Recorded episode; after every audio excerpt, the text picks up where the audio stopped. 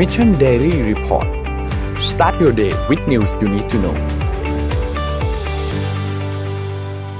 สวัสดีครับยินดีต้อนรับเข้าสู่ Mission Daily Report ประจำวันที่ 25 สิงหาคม 2020 นะครับ อยู่กับพวกเรา full team 3คนตอนเช้า 7 โมงถึง 8 โมงนะครับ สวัสดีทุกคนครับ สวัสดีครับ ครับ วันนี้ข่าวเยอะมากและคิดว่าครึ่งชั่วโมงแรกอ่าน่าจะชัดเจนมากฮะนะครับ เราไปกันที่ตัวเลขกันก่อนเลยดีกว่าครับ ขอภาพ N1 ครับ ตัวเลขอัปเดตจากจอห์นฮอปกินส์นะครับอะ ผู้ติดเชื้อสะสมตอนนี้ทั่วโลกอยู่ที่ 23ล้าน454,067 คนนะครับตัวเลขผู้เสียชีวิตอยู่ที่ 89,333 คน แล้วก็ตัวเลขผู้ที่รักษาหายแล้วอยู่ที่ 15ล้าน154,569 คนนะครับ ไปดูตัวเลขในไทยกันบ้างครับ ตัวเลขในไทยนะครับ วันนี้ผู้ติดเชื้อสะสม เมื่อวานนี้ผู้ติดเชื้อสะสมเพิ่มขึ้นมา 2 คนนะครับ รวมเป็น 3,397 คน ตัวเลขผู้เสียชีวิตยังคงอยู่ที่เดิมนะครับ ตัวเลขผู้ที่รักษาหายเมื่อวานเพิ่มมา 1 คนมี 117 คนกำลัง รักษาตัวอยู่ในโรงพยาบาลขณะนี้นะครับ ตัวเลข 2 คนที่เพิ่มขึ้นมาเมื่อวานนี้เป็นกลับมาจากอินเดีย 1 คนนะครับ แล้วก็อีกคนหนึ่งเป็นมาจากกาตาร์นะครับ เป็นชาวกาตาร์นะครับ เข้ามารักษามะเร็ง แล้วก็เข้าไปอยู่ใน alternative state quarantine นะครับ ซึ่งตรวจพบเชื้อในวันที่ 22 ในวันแรกที่เดินทางมาถึงประเทศไทยเลยนะครับ ไทยไม่พบผู้ติดเชื้อในประเทศเป็นเวลา 90 91วันติดกันนะครับอืมยังเป็นสัญญาณที่ดีอยู่ วันนี้เราไปข่าวในประเทศใช่ไหมครับอะเราเริ่มต้นกันที่เอา stat ก่อนไหม stat ก่อนนะอ่าได้ครับอ่า stat stat ครับก่อนนะครับ ให้ดูภาพ stat ภาพนี้เป็นภาพสำคัญภาพที่หนึ่งเนี่ยนะฮะเพราะว่าพูดถึงเรื่องของ surveillance technology นะครับว่าเอ่อเทคโนโลยีที่เกี่ยวข้องกับเรื่องของ facial recognition การสอดแนมต่างๆ พวกนี้เนี่ยหรือว่าการดูแลความปลอดภัยเนี่ยเป็นของประเทศอะไรบ้างนะครับจะเห็นว่า ประเทศอย่างจีนกับสหรัฐเนี่ยมีทั้งของตัวเองแล้วก็ของสหรัฐเข้ามาเกี่ยวข้องนะฮะแต่อย่างประเทศไทยเองเนี่ยเราพึ่งพาเทคโนโลยีจากจีนซะเยอะนะครับ ก็ตามสีที่เห็นนั่นนะฮะเราก็จะเห็นว่ามีการกระจายของเทคโนโลยีเนี้ยครอบคลุมทั่วโลก อันนี้เป็นจุดหนึ่งนะครับที่เป็นเรื่องของเออเหตุผลด้านความขัดแย้งต้องมาพูดคุยตรงนี้ด้วยว่าเกิดอะไรขึ้นที่ที่นี่นะครับ เพราะว่า เอ่อเรื่องของ surveillance tech เนี่ยเป็นตัวที่เก็บข้อมูลที่สำคัญมากๆ ก็คือข้อมูลประชากรนะฮะอืมอืมอันต่อไปนะครับ ภาพถัดไปให้ดูนะครับว่าเอ่อเวลาคุณจะจ้างล็อบบี้ที่สหรัฐอเมริกาไปที่ทำเรื่องกฎหมายเรื่องอะไรก็ตามที่วอชิงตันดีซีเนี่ย ก็คุณต้องไล่ report ด้วยนะครับอืมเพราะฉะนั้นก็จะมาดูว่าใครเป็นคนที่เอ่อ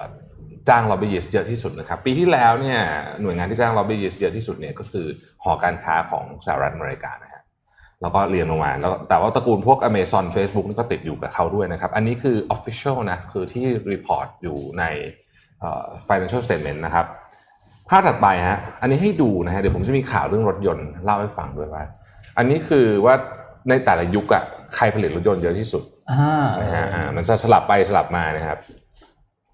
สไหมเปนผลิตรถยนต์เอด้วยอเหรอสเปนสเปนผลิตรถยนต์มีด้วยครับยี่ห้ออ่าจำชื่อยี่ห้อไม่ได้ละแต่มีเฮ้ยสีเหลืองมาสีเหลืองเออรัสเซียมาแล้วเว้ยรัสเซียเขาผลิตรถยนต์มาแล้วเว้ยลูกพี่เรามาแล้วมาละมาละเดี๋ยวมีข่าวรัสเซียด้วยนะครับอืมอะอันนี้ภาพถัดไปนะครับ เกี่ยวกับเรื่องของการโหวตประธานาธิบดีสหรัฐอเมริกา วันนี้เหลืออีกประมาณ 70 วันเท่านั้นเองเนี่ยนะครับ ก็เอ่อหลายคนคิดว่าน่าจะยังมีปัญหาอยู่นะในการโหวตหมายถึงว่าอืมอาจจะไปโหวตไม่ได้ นะครับอ่านี้ก็จะต้องจะต้องคุยกันต่อว่าเรื่องของ mail in voting เนี่ยทำว่าไงบ้างนะครับ ถัดไปฮะอันนี้ให้ดูคือเนื่องจากมันมีประท้วงอยู่ที่เบลารุสให้ดูว่าหลังจากที่ประประเทศต่างๆเนี่ยออก จากสหภาพโซเวียตไปแล้วเนี่ยนะครับมี index ของความเป็นประชาธิปไตยเนี่ยมากขนาดไหนนี่ก็เรียงเลยนะฮะยูเครนอาร์เมเนียจอร์เจีย พวกเนี้ยถือว่าค่อนข้างมีประชาธิปไตยนะฮะหลังพวกนั้นก็น้อยลงมานะฮะเติร์กเมนิสถานเป็นอันที่อยู่ ล่างสุดนะครับภาพถัดไปฮะเอิ่มประชากรประเทศอะไรมีสเรียกว่าเชื่อในการเลือกตั้งของตัวเองว่าบริสุทธิ์ยุติธรรมนะครับประเทศแถบสแกนดิเนเวียเนี่ยเป็นประเทศที่อย่างที่บอกนะครับประเทศแถบสแกนเนี่ยเขาเขามีระบบเอิ่มการบริหารจัดการ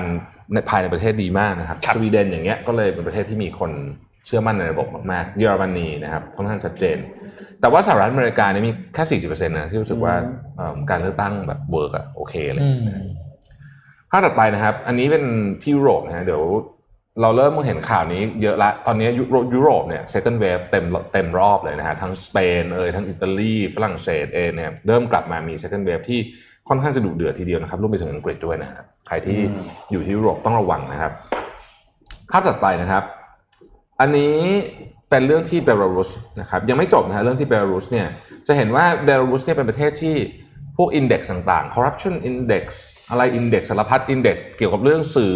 เอ่อ freedom ของสื่ออะไรนี่นะฮะโอ้โหแย่มากเป็นประเทศที่แบบหนักมากๆ แต่เดี๋ยวเราจะมาคุยกันว่าเรื่องนี้เนี่ยจะมีทางออกยังไงบ้าง แล้วลูกาเชนโกจะยังคงอยู่ในอำนาจต่อได้หรือเปล่านะครับภาพถัดไปนะครับอะเอ็ดเวิร์ดสโนเดนผมไม่ไปดูเล่นๆว่า speaker ของฝรั่งเขาได้เงินกันทีละเท่าไหร่อืมนะครับเอ็ดเวิร์ดสโนเดนนี่เวลาไปพูดทีหนึ่งเนี่ยนะครับอย่างไปพูดให้ CLSA ที่เอ่อเอ่อ CLSA นี่อยู่อยู่ที่จีนเนี่ยนะฮะได้เงินภาพพูดห้าหมื่นเหรียญนะฮะ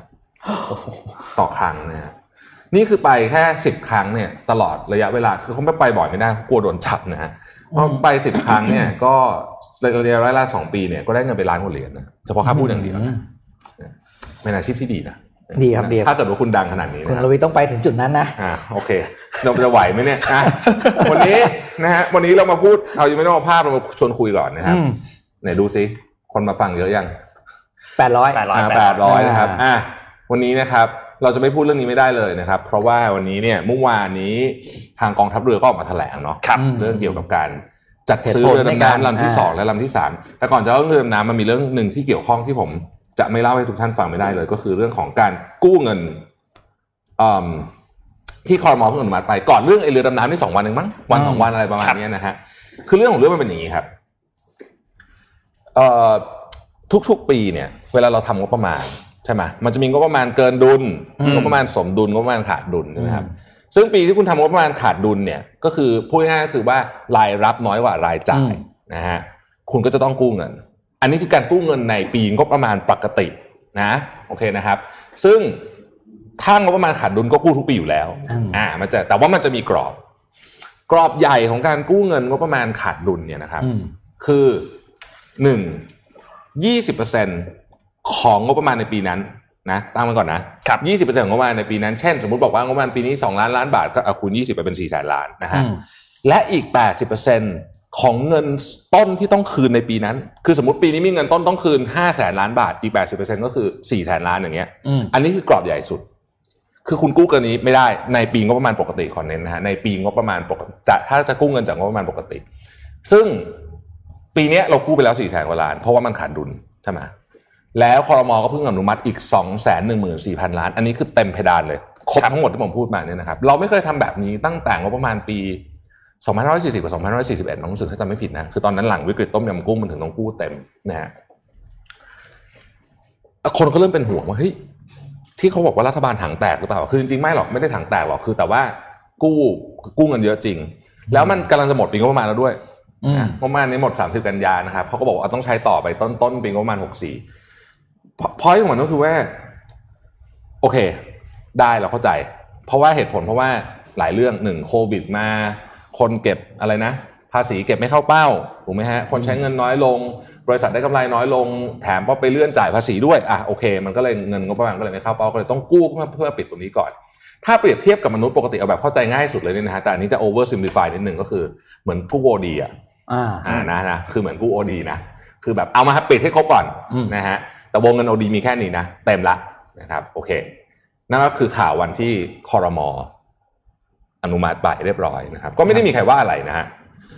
ปรากฏว่ามีเรื่องเรือดำน้ำเข้ามาอะอ่าเรือดำน้ำเรื่องเรือดำน้ำครับเล่าอย่างนี้ก่อนเรือดำน้ำเนี่ยมันเป็น MOU ผูกพันมาตั้งแต่ปีเอ้ยไม่ใช่ไม่ใช่ MOU เฉยอืมๆมาตั้งแต่ปี 60 นะครับ MOU มาตั้งแต่ปี 60 ซื้อไปแล้วลำหนึ่งยังไม่ส่งส่งอีกปี 67มั้งรู้สึกถ้าจำไม่ผิดครับทีนี้ลำที่สองลำที่สามที่เพิ่งอนุมัติโดยคณะอนุกรรมาธิการต้องเล่าอย่างนี้ก่อนนะครับ คือมันคือ คณะกรรมาธิการชุดใหญ่เนี่ยนะครับ คือคณะกรรมาธิการงบประมาณเนี่ยอืมเขามีนู่นอะเจ็ดสิบกว่าคนเจ็ดสิบกว่าคนอืมเจ็ดสิบสองคนเจ็ดสิบสองคนนะฮะแล้วก็จะมีคณะอนุก็ไปตั้งแต่ละคณะไปอนุน้อยนะฮะอืมเดี๋ยวคณะกรรมาธิการชุดใหญ่ต้องมาตัดสินใจเรื่องเนี้ยวันที่ยี่สิบหกอืมสิงหาใช่ไหมคือวันวันไหนอะพรุ่งนี้วันนี้วันนี้พรุ่งนี้พรุ่งนี้ครับพรุ่งนี้วัพรุ่งนี้อืมนะครับ โอเค เอางี้ ถามถึงว่าจำเป็นต้องซื้อไหมก่อนอืม นะฮะจำเป็นต้องซื้อไหมก่อนเอาฝั่งที่บอกว่าจำเป็นก่อนแล้วกันนะฮะครับฝั่งที่บอกว่าจำเป็นก็บอกว่าเรามีสินทรัพย์ทางทะเลเนี่ยเยอะมาก ซึ่งจริงอันนี้จริงนะฮะแล้วก็เพื่อนบ้านเราแถวเนี้ยเขามีเรือดำน้ำใช้กันหมดแล้วอ่าอืมนะฮะเขามีเรือดำน้ำใช้กันหมดแล้ว มีจริงๆไหมมีเวียดนามก็มีอ่าเวียดนามมีเลเซียหกก็ลำมีสิงคโปร์ก็มีมีใครมีอีกเอ่ออินโดเมียมาอินโดพม่าก็มีอะอืมนะฮะโอเคอะมีจริง ๆ มีใช้จริง ๆ นะครับ แล้วเรือดำน้ำเนี่ยเขาบอกว่า ถ้าเกิดว่าฝั่งนู้นมีแล้วฝั่งเราไม่มีเนี่ยโอ้โหสู้กันยากมากอ่าสู้ไม่ได้ สมมตินะครับสมมติอ่าสมมติอันนั้นอ่าก็บอกเรื่องนั้นไป ฝั่งที่บอกว่าไม่ควรซื้อก็บอกว่าเฮ้ยจริง ๆ แล้วเนี่ยตอนซื้อลำแรกก็ไม่มีใครว่า คือก็ก็ก็มีก็มีกระแสนั่นนิดหน่อยแต่ก็ไม่มีใครว่าอะไรมาก เอ่อแต่ว่าตอนนี้มันใช่เวลาไหมอะเอออ่านะอืมอืมคือไปซื้อปีหน้าได้ไหมอืมนะฮะไปซื้อปีหน้าได้ไหมคือ ถ้าเกิดมันจำเป็นจริงๆเนี่ยซื้อปีหน้าได้ไหมนะครับอืมทาง ทอรอก็บอกว่าไม่ได้อะเพราะว่าเหมือนกับไปตกลงเขาไว้แล้วอะอืมแต่เอาจริง ๆ แล้วเรื่องประเภทเนี้ยมันไปเจราจาได้อืมมันมีมันเคยมีเคสหนึ่งที่มาเลยที่ไปตกลงใหญ่กว่านี้ใหญ่โตเรื่องเรื่องราวใหญ่โตกว่านี้เยอะกับจีนเนี่ยครับแล้วก็เอิ่มนายกมหาเทศก็บินไปหาหลีเค่อเฉียงอะนายกรัฐมนตรีของจีนนะครับแล้วก็เจรจาบอกว่ายังไม่เอาได้ไหมเพราะว่าตอนนี้ประเทศจะไม่มีเงินอืมทางทางนู้นก็โอเค คือของนี้มันเจรจาได้เรื่องโควิด ทุกคนเขาเข้าใจอยู่แล้วใช่ไหมครับเพราะฉะนั้นฝั่งที่บอกว่าเฮ้ยไม่เอา ก็บอกว่าเฮ้ยไปเจรจาดิคือตกลงกันว่ามันใน MOU ที่ว่าเนี่ยนะครับ เท่าที่ผมหาข้อมูลได้เนี่ย ไม่มีบทปรับนะอ่าอ่าอ่าไม่ได้มีบทปรับบอกว่าถ้าไม่ซื้อภายในปีนี้งบประมาณนี้จะต้องถูกปรับอะไรอย่างเงี้ยไม่มีไม่มีไม่มีแบบนี้นะฮะแต่ว่าเขาก็บอกว่าให้เจรจากันฉันมิตรอืมเหมือนกับว่าแบบ friendly คุยกันได้ negotiation อ่านนะฮะไม่ถึงขั้นว่าจะต้องไปขึ้นส่งขึ้นศาลอะไรอย่างนี้ด้วยนะฮะเพราะฉะนั้นก็ยังเจรจาได้ ประเด็นมันอยู่ที่เมื่อวานนี้ท่านท่านเอิ่มโฆษก ทอรอมั้งรู้สึกถ้าจำไม่ผิดเป็นโฆษกทอรอนะครับ บอกว่าแต่ประชาชนเห็นด้วยที่จะซื้อนะนะ จากไหนรู้ไหม จากโพลของเนชั่นอืมเจ็ดสิบเอ็ดเปอร์เซ็นต์เจ็ดสิบเอ็ดคือประเด็นมันคืออย่างนี้ครับ ผมไม่ได้มีอะไรกับสำนักข่าวนี้นะสำนักข่าวเนชั่นนะคือ แต่ว่าเราก็รู้กันคือเราก็รู้กันดีอะว่าสำนักข่าวเนชั่นเนี่ยอืมมีความfavor ข้างไหน เหมือนกับเวลาอืมทรัมป์บอกว่าเฮ้ยดูโพล Fox สิอ่าอ่านะฮะกับ fake news CNN อาอารมณ์เดียวกันแบบนั้นนะอันนี้ก็พูดพูดกันตามตรง เพราะฉะนั้นเนี่ยพอพูดถึงเรื่องนี้ปุ๊บเนี่ยโอ้โหไอ้ที่แถลงมาทั้งหมดเนี่ยมันก็เลยไม่น่าก็เลยเป๋ไม่ไปค่อยเลยน่าเชื่อนะถืออืมก็เลยเป๋ไปเลย อันนี้คือผมพูดผมไม่ได้พูดผมไม่ได้คิดเองนะครับนี่ผมไปดูอืมกระแสในโซเชียลมีเดียมาจริงๆ ถ้าทอรออยากถามเรื่องนี้จริงๆเนี่ยทำโพลเองเลย ในเพจ Facebook นี่แหละอืมแล้วเดี๋ยวลองดูว่าเป็นไง ครับ ผมผมเชื่อว่ามันต้องอย่างนั้นนะฮะมันต้องอย่างนั้นอืมเรื่องนี้จึงเป็นประเด็นร้อนมาก ๆใน ในรัฐบาลตอนนี้อืมอะนี่อ่าถามท่านผู้ฟังดีกว่าว่าไอ้ยท่านผู้ชมดีกว่าว่า คิดเห็นยังไงกับเรื่องควรซื้อหรือไม่ควรซื้ออืมอ่าคิดเห็นยังไงกับเอางี้ ซื้อ อย่างงี้ต้องมีสามอันมีให้สามอัน ไม่ซื้อ ซื้อเลย หรือค่อยซื้อ อืมอ่าคิดว่าไงฮะอะพิมพ์มาพิมพ์มาอะพิมพ์มาอยากรู้ชวนคุยหน่อยชวนคุยหน่อย ทีนี้เมื่อวานนี้เนี่ยที่เขามีแถลงกันเนี่ยเขาก็มีคน ถ่ายสไลด์มาได้สำนักข่าวก็ถ่ายสไลด์มาได้ขอภาพ N3 ขึ้นมาครับอืมทีนี้ไอ้สไลด์อันนี้เนี่ยคือต้องบอกว่าเงินที่จะทำการจ่ายทั้งหมดก้อนทั้งหมด 22,500 ล้านบาทเนี่ยนะครับอืมตัวนี้เนี่ยมันไม่ได้จ่ายทีเดียว มันแบ่งจ่ายเป็นก้อนหลายก้อนในช่วงเวลาเวลาในปี 63 ถึงปี 69 นะครับก็จ่ายปีละประมาณ 3,000 ซึ่งปี 64 เนี่ยก็คือจ่ายเยอะที่สุดประมาณ 3,900 ล้านบาทนะครับทีนี้ลำแรกที่ซื้อเนี่ยราคาเนี่ย13,500อืมแต่ว่า อีกสองลำที่จะซื้อเนี่ยนะครับ เมื่อหารเฉลี่ยออกมาแล้วเนี่ยมันลดราคาลงไปประมาณเหลือตกหายไปเนี่ยประมาณ 2,250เหลือประมาณ 11,000อืมนะครับที่ต่อเป็นราคาต่อลำทีนี้ก็อย่างที่พี่แท็บพูดเลยคือ ต้องตอนนี้หรือเปล่าอืมอ่าสามารถรอได้หรือเปล่า คือฝ่ายที่เชียร์เนี่ยก็แน่นอนก็โอเค มีพูดถึงเรื่องของมูลค่าเอ่อ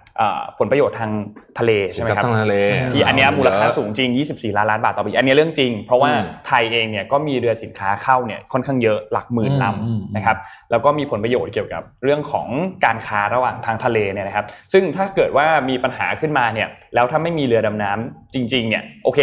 เหตุผลเนี่ยเราค่อนข้างสปอร์ตเหตุผลมันก็ค่อนข้างมีเหตุผลอยู่ แต่ว่าเรื่องของช่วงเวลาในการซื้อตอนนี้เนี่ยดูแล้วมันไม่ค่อยมัน ขอขอถามนิดนึงสมมติเรามองไปข้างหน้าไกลๆเนี่ยครับเรามองไปข้างหน้าไกลๆเนี่ยนะครับ สมมุติว่าอะยกตัวอย่างอะผมยกตัวอย่าง มีประเทศหนึงแถวเนี้ยอืมเกิดอยากจะปิดอ่าวไทยใช่ไหมเขากลัวเรื่องนี้ใช่ไหมเขากลัวอ่าปิดใช่อ่าวไทยใช่ไหมอะเกิดอยากจะปิดอ่าวไทยขึ้นมา เอาเรือดำน้ำมา เสร็จแล้วไม่ให้เรือเรือสินค้าผ่านเข้าออก แล้วถ้าผ่านเนี่ยยิงเหรอมันจะมีใครกล้ายิงเรือสินค้าเหรอในในยุคในตอในนยุคนี้นี้นะนะเออในยุคนี้ แล้วพันธมิตรเราไม่มีเหรออืมคืออะสมมติอะผมพูดจริงๆ อันนี้เรามาชวนคิดกัน สมมติเขาปิด อ่าวจริงครับๆเหมือนอย่างตอนนี้ครับ อเมริกาเขาขนกองทัพไปอืมที่อยู่แถวๆทะเลจีนใต้ใช่ป่ะแต่ถามจริงเหรอมีใครกล้ายิงกันไหมอืไม่มีถูกไหมฮะขนาดอินเดียกับจีนอะ ยังต้องต่อยกันเลยเห็นไหมแม่งเอาหินเคลี้ยงกันอะใช่ไหมอืมเฮ้ยอันนี้มันเรื่องจริง เพราะว่าเขาเขารู้ว่าเรื่องมันใหญ่ขนาดไหนอะถ้าเกิดยิงถูกไหมฮะอืมโอเค แต่ว่า คือผมว่าคือโอกาสเกิดมีไหมมีแต่ผมว่าน้อยมากอ่าอืมในประวัติของประเทศไทยเองเนี่ยเวลาเรามีข้อพิพาทเราก็มักจะเจรจาจบโดยที่ไม่มีการใช้อาวุธอาวุธอะไรกันเยอะแยะอยู่แล้ครัวบถูกไหมฮะตั้งแต่ข้อพิพาทกับกัมพูชา หรือว่าเกาะกูดที่กลัวๆกันอยู่เนี่ย เรื่องกัมพูชาเนี่ยกัมพูชาไม่มีเรือดำน้ำนะครับเวสไวไอแต่ว่านั่นแหละ ส่วนฝั่งอันดามันเนี่ยโอ้ยปิดยาก อืม ใหญ่อะฝั่งอันดามันปิดยากมากอืมเพราะมันชายหามัดยาวเอออมันยาวมากคือถ้าถ้าน่าเป็นห่วงน่าเป็นห่วงฝั่งอ่าวไทยถูกไหครัมบฮะอ่าอะทีนี้เมื่อกี้ที่พี่แทบพูดว่าประเทศรอบๆเราเนี่ยอืมมีเรือดำน้ำหมดมาดูว่ามีกี่ลำบ้างอะมาดูอ่าเวียดนามเนี่ยมีหกลอืมำนะครับอินโดนีเซียมีห้าลำมาเลเซียมีสองสิงคโปร์มีสี่แล้วก็เมียนมามีหนึ่งโอเค รอบๆ เราก็ถือว่ามีหมด ตอนนี้เรามีอยู่แล้วหนึ่งลำที่จะได้รับจัดส่งในปีหกหกนะครับ ซึ่ง ก็ทางกองทัพก็เลยบอกว่าโอเค ที่เหมาะสมเนี่ยตอนนี้คือสามลำก็คือซื้อเพิ่มอีกสองนะครับแล้วก็เป็นการรักษาข้อตกลง G2G ก็คือ government to government เป็นของรัฐบาลไทยกับทางรัฐบาลจีนไออันนี้เนี่ยต้องบอกว่ามันเริ่มต้นจาก 2 รัฐบาลคุยกันก่อน พอคุยกันเสร็จปุ๊บ ก็ค่อยมอบอำนาจให้บริษัทเอกชนก็คือ CSOC เนี่ยเข้ามาดูแลต่อ ส่วนไทยเองเนี่ยก็มอบให้กองทัพเรือเนี่ยเป็นคนประสานงานต่อนะครับซึ่งทางกองทัพเรือก็ชี้แจงมาว่าถ้ายกเลิกไปเนี่ยมันจะทำให้ อาจจะความน่าเชื่อถือของไทยเนี่ยลดลงอืมถ้ายกเลิกตัวตัวข้อตกลงอันนี้นะครับ แต่ว่าในข้อตกลงนี้เนี่ยมันไม่ได้มีข้อผูกมัดจริงๆอ่าไม่ได้มีไม่ได้จำเป็นบทปรัว่าบอ่า ไม่ได้มีไม่ต้องซื้อปีนี้ ไม่ได้อืมไม่ได้บังคับว่าจะเป็นต้องซื้อปีนี้อืมเท่านั้น และที่สำคัญก็คืออย่างที่พี่แทบพูดว่าทุกอย่างมันดูแล้วเนี่ยจากโควิดเนี่ยน่าจะเจรจาได้อยู่แล้ว ใช่ นะครับคือคืองบประมาณขนาดนี้เนี่ยในยุคในยุคสมัยตอนนี้เนี่ยจริง ๆ ผมคิดว่ามันควรจะถูกใช้ไปกับสิ่งที่มันก่อให้เกิด เขาเรียกว่ามี spending ต่ออืมนะฮะยกตัวอย่างเช่นไปกระตุ้นอ่าเนี่ยอะอย่างอย่างท่องเที่ยวอย่างเงี้ยโอเค ไปกระตุ้นมี spending ต่อแบบเนี้ยผมว่าแบบนี้โอเค การซื้อยุทโธปกรณ์เนี่ยมันมันไม่ทำให้เกิด spending พวกนี้ขึ้นไงครับครับอืมแล้วอันนี้เราพูดจริงๆนะในฐานะที่เราก็ติดตามข่าวพวกนี้มาพอสมควรเนี่ย tension ของประเทศไทย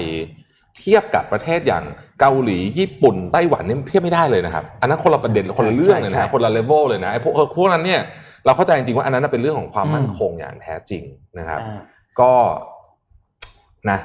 ลองแล้วดูที่สำทีคัญมีอีกเรื่องหนึ่งด้วยพี่แทบครับคือเว็บไซต์ Thai Arm Force เนี่ยอืมคือเป็นเว็บทางการทหารเนี่ยนะครับเขาก็บอกว่าจริง ๆ แล้วเนี่ยถ้าเทียบข้อเสนอกันเนี่ยมันมีข้อเสนอที่ดีกว่าของจีนด้วยนะอ่าของทางฝั่งยุโรป จริง ๆ ก็มีข้อเสนอที่ดีกว่านั้น เช่น เรือดำน้ำสองลำแล้วก็มีตอร์ปิโด 14 ลูก แล้วก็มีเรื่องการมอบอุปกรณ์ต่างๆ คลังเก็บซ่อมอืมท่าเรือให้ มีดีลหลายอันจากหลายประเทศที่ดีกว่าอันของจีนด้วยรวมถึงตัวอุปกรณ์ที่ดีกว่าด้วยก็มีเหมือนกันครับแต่ว่าท่าทีของกองทัพเนี่ยก็ดูแล้วเนี่ยเหมือนต้องการที่จะซื้ออันนี้ให้ได้อะก็เราเราขอเราขอฝากไว้อย่างนี้แล้วกันก่อนที่เราจะมาทำพี่ทำโพลใช่ไหม yes สดสุดๆเสร็จแล้วสดอ่าเดี๋ยวส่งแปะลิงก์มาให้แล้วเดี๋ยตอบจะด้วยแปะนะครับลิงก์ทำในโพลนะฮะเดี๋ยวครับเราทำโพลกันเซแต่ฟว่าปิกแต่ว่าเล่าอย่างนี้ก่อนเลยกันครับ พูดถึงในฐานะผู้บริหารประเทศนี่ผมฝากอืมถึงถึงท่านผู้บริหารประเทศทั้งหลายเนี่ยนะครับอืมในยามวิกฤตแบบนี้เนี่ยคือคือถ้าเป็นเวลาปกติเนี่ย ผมคิดว่าเรื่องนี้ก็ก็คงไม่ได้ก็คงจะมีการพูดกันแต่คงไม่ได้จะหนักหนาอะไรขนาดนี้ แต่ว่าในยามวิกฤตแบบนี้เนี่ย มันเป็นหน้าที่เลยนะ ของผู้บริหารที่ต้องเลือกว่าทรัพยากรอันมีอยู่อย่างจำกัดคือเงินเนี่ย เราจะใช้ทำอะไรให้เกิดประโยชน์สูงสุดอืม ในยามนี้ก่อนใช่ครับนะครับ แล้วอีกอันหนึ่งที่อย่าลืมลืมไม่ได้เลยนะครับ ก็คือความรู้สึกของประชาชนในประเทศด้วยถูกต้องนะอันนี้เป็นเป็นสองประเด็นนะฮะที่ต้องบริหารบริหารเรื่องของทรัพยากรก็เรื่องหนึ่งบริหารจัดการเรื่องของความรู้สึกของประชาชนก็เป็นอีกเรื่องหนึ่งนะครับใช่ก็ฝากไว้แล้วกันนะฮะเราก็คือเป็นว่า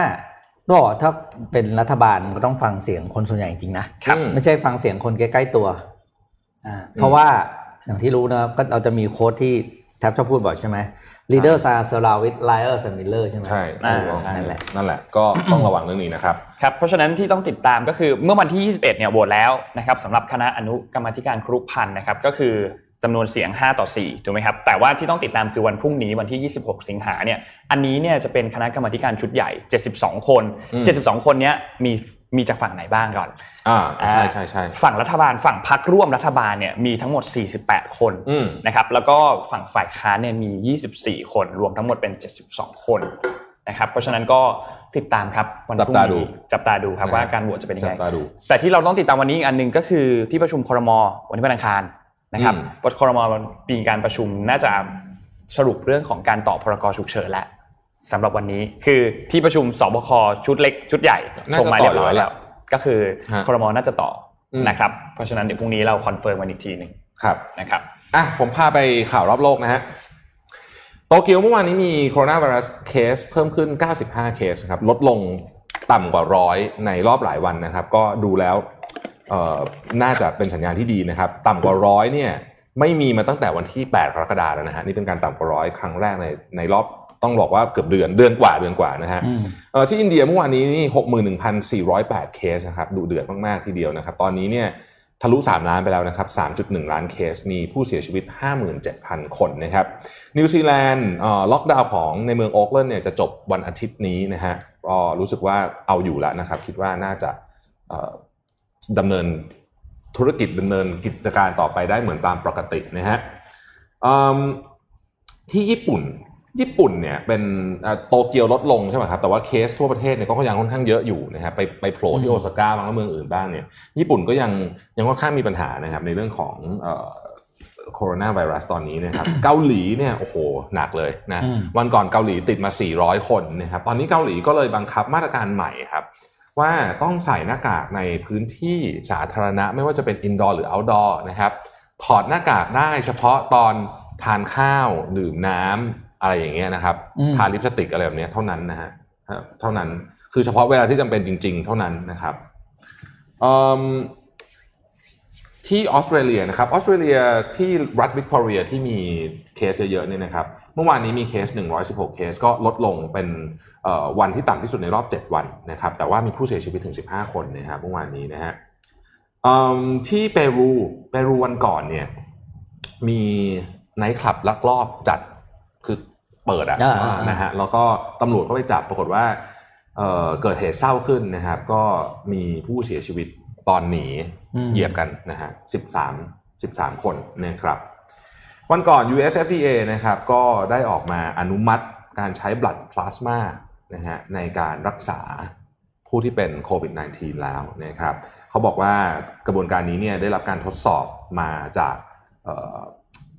ผู้ป่วย 20,000 คน นะฮะอันนี้เป็นข้อมูลจาก US FDA นะครับอีกแหล่งข่าวหนึ่งรายงานว่าที่จีนตอนนี้เนี่ยมีการให้ experimental coronavirus vaccine นะครับซึ่งเขาไม่ได้ระบุว่ามาจากที่ไหนเนี่ยนะครับไม่ได้ไม่ได้ระบุว่ามาจากบริษัทยาบริษัทไหนเนี่ยนะครับ ตั้งแต่เดือนกรกฎาแล้วนะฮะก็เดี๋ยวรอติดตามผลนะฮะจีนตอนนี้เนี่ยบอกว่าเป็นประเทศที่ส่งออก PPE สูงที่สุดในโลกนะครับ แล้วก็ตอนนี้ดีมานก็ยังคงสูงมาก ๆ อยู่นะครับ อันนี้น่าสนใจ วันอาทิตย์เนี่ยนะครับนายองค์มนตรีหลีเค่อเฉียงเนี่ยออกมาบอกว่าในไตรมาสที่ 2 ของของปีนี้เนี่ยนะฮะเศรษฐกิจของจีนเนี่ยเติบโต 3.2%นะฮะอืมคือก่อนหน้านี้เนี่ยจีนถ้าเกิดใครติดตามจะรู้ว่าเขาไม่พูดเรื่องตัวเลข GDP นะฮะครับไม่ประกาศแต่ว่าใช่ตอนนี้กลับมาประกาศแล้วเพราะว่าตัวเลขกลับมาฟื้นตัวเร็วกว่าที่คิดนะครับอืมฟิลิปปินส์นะครับฟิลิปปินส์เมื่อวานนี้มีตัวเลขผู้ติดเชื้อทั้งหมด 2,378 คนนะครับ รวมแล้ว 1,189,000 คนนะครับเป็นตอนนี้สูงสุดละใน Southeast Asia นะครับเศรษฐกิจฟิลิปปินส์ตอนนี้ก็กำลังลำบากมากๆนะครับอินโดนีเซียตัวเลขใกล้เคียงกันนะครับ2,037 คนนะครับแต่ตัวเลข total เนี่ยอยู่อยู่ที่ 153,000 คนนะครับเม็กซิโกเม็กซิโกวันอาทิตย์ตัวเลข 6,400 คนเพิ่มขึ้นมานะครับก็รวมกันแล้วเนี่ย550,000 คนเป็นอีกหนึ่งประเทศที่ต้องจับตามองนะครับขณะนี้มีรายงานจากเอ่อ สมาคมการบินนะครับบอกอืมว่ามีเครื่องบินประมาณนะฮะที่ที่ถูกจอดอยู่ตอนนี้8,600 ลำนะครับ ถือว่าเป็นคิดเป็นประมาณ 33%ของ fleet ทั้งหมดของโลกนะครับที่ไม่ได้บินมานานแล้วตั้งแต่โควิดเนี่ยนะครับ ก็เป็นการจอดเครื่องบินที่ใหญ่ที่สุดในโลก แล้วตอนนี้เป็น high season ด้วยปกติช่วงนี้เครื่องบินจะแน่นมากๆนะครับเอ่อ UN ออกมาแสดงความกังวลเกี่ยวกับเรื่องของขยะที่มาจากถุงมือและหน้ากากอนามัยอืมนะฮะ คืออย่างนี้ฮะปีเนี้ย2020 เนี่ย ถุงมือกับหน้ากากอนามัยเนี่ยนะฮะจะมียอดขายโดยเฉพาะหน้ากากอนามัยเนี่ยนะครับ เพิ่มขึ้นจากปีที่แล้วเนี่ย 200 เท่าตัวอืม200 เท่าตัวนะครับ ซึ่งเขาคาดการณ์กันว่า 75%ของของพวกนี้เนี่ย จะถูกทิ้งอยู่ไม่อยู่ในแม่น้ำลำธารทะเล ก็จะไปอยู่ในพวกอ่อทะเลทรายไม่ใช่เหรอที่ขุดหลุมอะไอ้ที่เขาอ่าขวางฝังกลบขยะ ซึ่งอื มมันมันเป็นเขาบอกมันอันตรายมาก ในหลายในในหลากหลายแง่มุมในในแง่ที่มันเป็นขยะก็อันตราย ในแง่ที่มันมีเชื้อก็อันตรายด้วยนะครับเพราะฉะนั้นอันนี้ก็จะเป็นเรื่องที่ต้องจับตามองต่อไปว่า เราจะจัดการกับปัญหาขยะพวกนี้ยังไงปัญหาขยะเป็นเรื่องใหญ่มากนะฮะครับต้องว่ากันยาวเลยนะครับอะนนท์ขออัปเดตเรื่องของสถานการณ์น้ำท่วมนิดนึง นะครับไทยตอนนี้มีน้ำท่วมอยู่นะครับข้อมูลที่อัปเดตเนี่ยตอนนี้เนี่ยมีครัวเรือนที่ได้รับผลกระทบตอนนี้มากกว่า 8,000 ครัวเรือนแล้วนะครับผู้เสียชีวิตตอนนี้มีอย่างน้อยหนึ่งรายนะครับที่จังหวัดน่านนะครับสูญหาย 2 รายนะครับจังหวัดที่ท่วมหนักๆเลยเนี่ยที่หนักที่สุดนะครับก็คือน่านที่กระทบกับทางกระทบครัวเรือนเยอะที่สุดเนี่ยก็คือที่น่านนะครับที่แพร่อุตรดิตถ์แล้วก็สุขโขทัยนะครับแต่ว่ายังมีจังหวัดอื่นที่ท่วมด้วยเช่นกันก็คือพะเยาลำปางลำพูน ตากเชียงใหม่ แล้วก็แม่ฮ่องสอนนะครับ ซึ่งตอนนี้เนี่ยสถานการณ์ดูเหมือนจะยังเริ่มดีขึ้นแต่ว่ายังมีน้ำขังอยู่บางจุดนะครับ เรื่องของฝนในวันนี้เนี่ยหลาย ๆ พื้นที่รู้สึกว่าปริมาณฝนจะลดลงแล้วนะครับ แต่ว่ายังมีฝนฟ้าขนองในบางพื้นที่อยู่ ก็หวังว่าจะไม่เกิดท่วมหนัก ๆ ขึ้นมาอีกรอบหนึ่งนะครับ แล้วตอนนี้เนี่ยเจ้าหน้าที่ก็ ได้ทำการกระจายเข้าไปในตามพื้นที่ต่างๆ เพื่อช่วยเหลือประชาชนนะครับอืมตอนนี้ถ้าใครมีคือถ้าถ้าใครที่อยู่ในพื้นที่จริงๆเนี่ยเอ่อจริงๆ ส่งข้อมูลบอกเราผ่านทางคอมเมนต์นิดนึงก็ดีนะครับได้ว่าตอนเนี้ยะเออเราจะเดี๋ยวเราจะช่วยเราเราปะชเราก็จะช่วยให้นครับที่สุดนะครับ ช่วยกระจายข้อมูลที่สุด เพราะว่าน้ำท่วมตอนนี้เนี่ยโอเคอย่างที่น่านเนี่ยนะครับหลาย ๆ จุดตอนนี้อัปเดตข้อมูลจากทางเอ็มไทยเนี่ยนะครับคือหลาย ๆ จุดเริ่มคลี่คลายไปแล้วนะครับแพร่เช่นเดียวกันนะครับสถานการณ์ก็เริ่มดีขึ้นพอสมควรนะครับแต่ว่ายังมีหลายจุดเหมือนกันที่ยังมีน้ำขังอยู่นะครับสำหรับคนที่ได้รับผลกระทบตอนนี้เราก็เอาใจช่วยนะครับครัเป็บนกำลังใจให้นะครับ แล้วก็ถ้ามีความช่วยเหลืออันไหนที่สามารถส่งไปช่วยได้เนี่ยเราก็จะสนับสนุนมากที่สุดนะครับอะพาไปดูที่การเมืองไม่ใช่สิต้องบอกว่าเหตุเรื่องที่สหรัฐอเมริกาบ้างนะครับ ขอภาพที่หนึ่งนะโดนัลด์ทรัมป์มันก่อนทวีตออกมานะครับยาวเหยียดเลยนะฮะก็พูดถึงเรื่อง FDA นู่นนี่ คือประเด็นมันมีอย่างนี้ฮะเดี๋ยวเดี๋ยวดูดูทวีตนี้อ่านก่อนนะเดี๋ยวผมจะเล่าเรื่องให้ฟังคือเรื่องมันเป็นอย่างนี้ มันมีข่าวออกมาครับว่าตอนนี้เนี่ยรัฐบาลของโดนัลด์ทรัมป์เนี่ยกำลังพยายามที่จะ fast track การอนุมัติ วัคซีนของ a s t r a z เซ e c a นะครับอย่างแบบอืมชนิดที่แบบคือใช้ทั้งเส้นสายอะไรเต็มที่เนี่ยนะครับ เพื่อให้วัคซีนเนี่ยได้รับการอนุมัติก่อนวันเลือกตั้งฮะอืมอันเนี้ยเป็นไพ่ใบล่าสุดของทรัมป์เห็นไหมบอกแล้วใกล้ๆมันจะมันนะฮะครับเอิ่ม คือตอนนี้เนี่ยบอกว่าตอนนี้เนี่ยจริง US FDA เนี่ยมันมีกฎอยู่ข้อหนึ่งเขาเรียกว่า Emergency Use Authorization หรือ EUA นะครับเขาบอกว่าตอนนี้เนี่ยรัฐบาลโดนัลด์ทรัมป์พยายามจะใช้ EUA เนี่ยในเดือนตุลานะฮะเพื่อที่จะเอายาที่ AstraZeneca กับ Oxford ทำงานวิจัยร่วมกันเนี่ยนะครับ ซึ่งตอนนี้มันยังเทสอยู่ในคนแค่หมื่นคน จริง ๆ แล้วเนี่ยถ้าจะเอาตามกฎของ FDA เลยต้องใช้ 30,000 คนครับซึ่งเขายังยังไม่ถึงขั้นนั้น ยังไม่ถึงจุดนั้นยังทำไม่เสร็จเนี่ยนะครับ แต่ว่าก็มีคนบอกว่า อันเนี้ยคือสิ่งที่เป็นไพ่สำคัญของโดนัลด์ทรัมป์เลยทีเดียวนะครับมาร์คเมโดสซึ่งเป็น Chief of Staff เนี่ยออกมาบอกว่าอืมไม่เห็นรู้เรื่องเลยนะนะครับอืมไม่รู้ไม่ไม่ไม่ได้รู้เรื่องนี้นะครับ ส่วนอีกคนหนึ่งก็คือโฆษกของสตีเฟนมานูชินรัฐมนตรีว่าการกระทรวงการคลังก็ออกมาบอกว่า เอ๊ยยังไม่เห็นมีใครมาพูดถึงเรื่องนี้กับเขาเลยนะครับ อย่างไรก็ดีนะฮะเอ่อ คนที่เป็นโฆษกของ U.S. Health and Human Service Department นะครับ ซึ่งในนั้นเนี่ยเป็นอันนี้ก็คือเป็นหน่วยงานที่ดูแล U.S. FDA อีกทีหนึ่งเนี่ยนะครับเขาบอกว่าไม่น่าเป็นไปได้ เพราะว่ามันไม่น่าจะทัน อย่างเร็วที่สุดเนี่ยมันน่าจะมาไตรมาสที่ 1 ของปี 2021 นะครับ เมื่อ Financial Times ถามไปที่ AstraZeneca AstraZeneca ก็ตอบกลับมาบอกว่ายังไม่รู้เหมือนกันมันเร็วกันไปที่จะบอกนะครับ อย่างไรก็ดีนี่ก็คือสิ่งที่ ทรัมป์ทวีตออกมา ประมาณอารมณ์อารมณ์ประมาณว่าแบบแบบคือเหมือนกับ FDA เนี่ยพยายามจะชะลอการอนุมัติวัคซีนอ่าเพื่อให้มันผ่านพ้นการเลือกตั้งไปก่อนอืมทำให้เป็นผลร้ายกับเขาว่างั้นเถอะนะครับอืมซึ่งผมก็ไม่แน่ใจเหมือนกันว่าการทำแบบนี้ public ขนาดนี้แล้วไปคุณเห็นไหมเขา attack ผู้อำนวยการสตีฟ FD อ่า FDA เนี่ยมันจะทำให้เร็วขึ้นหรือเปล่านะ ไม่น่าจะนะอืมคิดว่านะฮะคือก็ลองติดตามดูต่อไปแต่อันนี้ นึกไม่ถึงเหมือนกันนะ คือถ้าอันนี้มาทันเนี่ยเออผมว่าเปลี่ยนใช่เปลี่ยนผลการเลือกตั้งได้เลยนะอืมเออนะฮะอืมต้องต้องต้องติดตามเรื่องนี้นะฮะมีโอกาสจะเปลี่ยนผลการเลือกตั้งได้เลย มีคอมเมนต์บอกว่าถ้าคะแนนนิยมยังไม่ขึ้น เดี๋ยวช่วงใกล้เลือกตั้งทรัมป์จะปักวัคซีนโชว์เป็นไปได้เป็นไปได้เป็นไปได้เออได้นะเป็นไปได้คือมันเป็ก็นไปคือได้ไม่มีอะไรจะเสียแล้วไงไม่มีตอนนั้นจะเสียจริงๆนะฮะครับทีนี้เมื่อวานนี้เนี่ยพูดถึง FDA แล้วเนี่ยเมื่อวานนี้กระทรวงคณะ กรรมการอาหารและยาของสหรัฐเนี่ยก็มีการเอ่ออนุญาตใช้งานกรณีฉุกเฉินนะครับ Emergency Use Authorization คือการนำพลาสมาของผู้ป่วยอ่าที่รักษาโควิดใช่ -19 หายแล้วเนี่ยนำมาใช้เป็นหนึ่งในกระบวนการในการรักษาผู้ป่วยนะครับ ก็คือนำเลือดของผู้ป่วยโควิด -19 ที่รักษาหายแล้วเรียบร้อยเนี่ยนะครับนำมาใช้รักษาคนที่ กำลังป่วยเป็นโควิด -19 อยู่ตอนนี้นะครับซึ่งจากข้อมูลของ FDA เนี่ยนะครับคือผู้ป่วยในสหรัฐมากกว่า 70,000 คนนะครับที่รักษาตัวด้วยการใช้ตัวพลาสมาอันนี้เป็นหนึ่งในการรักษาด้วยนะครับอืมแน่นอนโดนัลด์ทรัมป์ก็ออกมาแถลง แล้วก็บอกว่านี่เป็นเอ่อคือผมยินดีมากเลยกับกับเอ่อการประกาศอนุญาตในครั้งนี้นะครับในการต่อสู้กับไชน่าไวรัสอืมยังคงใช้คำว่าไชน่าไวรัสอยู่นะครับซึ่งอันนี้เนี่ยประเด็นมันเป็นอย่างนี้ คือแน่นอนทางทรัมป์เขาก็ออกมาประกาศว่าเอาให้เห็นด้วยใช่ไหมครับแต่ว่าผู้เชี่ยวชาญหลายคน ซึ่งรวมถึงชื่อคุณหมอดรเฟาวซีเนี่ยนะครับ ก็ออกมาบอกว่าจริง ๆ แล้วเนี่ยมันยังไม่ค่อยเหมาะสมเท่าไหร่ เพราะว่าข้อมูลจากการที่ใช้พลาสมารักษาโควิด -19 เนี่ยยังเป็นข้อมูลที่ถือว่าเขาบอกเขาบอกเขาใช้คำว่า data is too weak คือข้อมูลยังไม่ได้หนักแน่นมากพอ แล้วก็ที่สำคัญคือยังไม่ได้มีข้อมูลยืนยันมากครับมากขนาดนั้น ที่ FDA เนี่ยจะออกมาประกาศให้ใช้ได้ ซึ่งในเคสอันนี้เนี่ยเป็นการประกาศใช้แบบฉุกเฉินนะครับทำให้ตอนนี้เนี่ยก็ก็เกิดความขัดแย้งอีกแล้วครับคือความเห็นไม่ตรงกันอีกแล้ว ระหว่างทางทีมทรัมป์กับที่ปรึกษาของตัวเองอืมนะครับ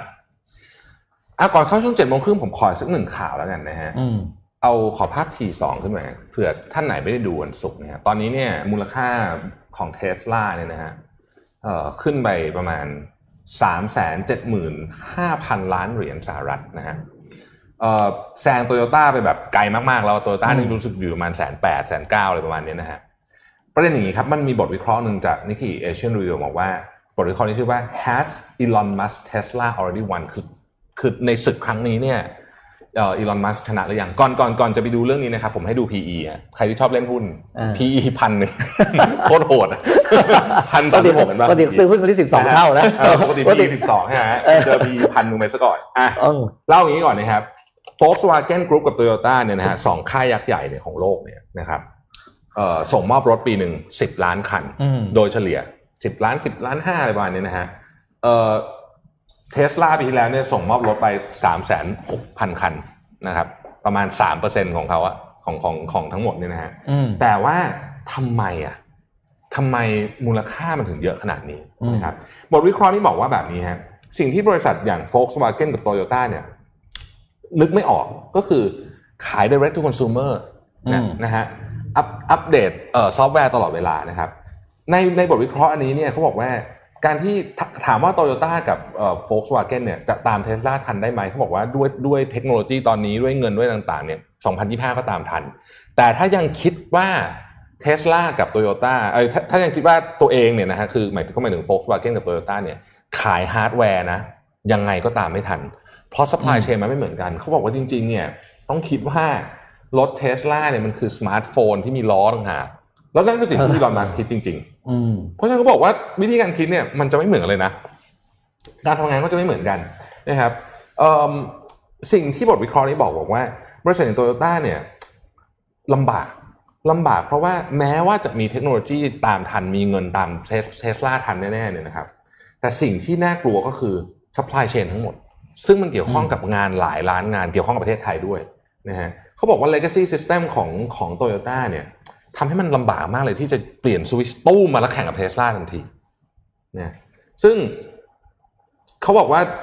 นโยบายที่บริษัทอย่าง Toyota หรือ Volkswagen อาจจะใช้เวลา 3-4 ปีในการทำเนี่ยอีลอนมัสทำได้ภายใน 24 ชั่วโมง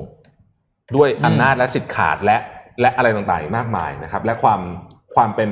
ความเป็นอีลอนมัสนะฮะเพราะฉะนั้นเขาเลยบอกว่า ถ้าตอบคำถามที่ว่า ศึกครั้งนี้เนี่ยเทสลาชนะแล้วหรือยังเนี่ยนะครับบทวิเคราะห์นี้บอกว่าคิดว่าณตอนนี้เนี่ยเทสลาชนะทั้งเยอรมันทั้งดีทรอยต์แล้วก็โตเกียวไปแล้วอืมนะฮะเราก็จะขึ้นมายึดเป็นบริษัทรถยนต์อันดับหนึ่งที่มีตัวเลขส่งมอบรถยนต์หลักล้านคันเนี่ยได้ในอีกไม่นานนักต่อจากนี้อืมเพราะนั่นแหละอย่างที่เล่ามาทั้งหมดด้วย แล้วก็อีกอันหนึ่งก็คืออย่าลืมว่า renewable energy เนี่ยเป็นของที่ทุกประเทศกำลังให้การสนับสนุนใช่เพราะฉะนั้นเรื่องนี้เนี่ย น่าจับตามองนะเป็นเรื่องใหญ่มากนะครับ เพราะว่ามันเกี่ยวข้องกับ supply chain ของธุรกิจรถยนต์ที่เป็นธุรกิจที่ใหญ่มากๆในประเทศไทยนะครับอะโอ้เจ็ดโมงครึ่งครึ่งอะฮะเจ็ดโมงครึ่งครับครับซึ่งวันนี้เจ็ดมาโมงครึ่งท้าไปห้านาทีนะฮะมาเจ็ดโมงครึ่งวันนี้เราพูดถึงเรื่องของนิสัยเล็ก ๆนะครับ ที่จะเปลี่ยนชีวิตคุณเยอะๆ เมื่อมันผ่านไปนานๆอันนี้เล็กจริง ๆ คืออันนี้เล็กมากๆ micro habits อันนี้อันนี้ไม่ใช่การลุกขึ้นมาวิ่งตอนเช้าด้วยเล็กกว่านั้นอีกนะฮะลุกขึ้นมาวิ่งตอนเช้ายังใหญ่เกินไปนะฮะ คนเขียนชื่อลาริซาแอนเดรสนะครับ ผมเอามาจากมีเดียมนะฮะอะข้อที่หนึ่ง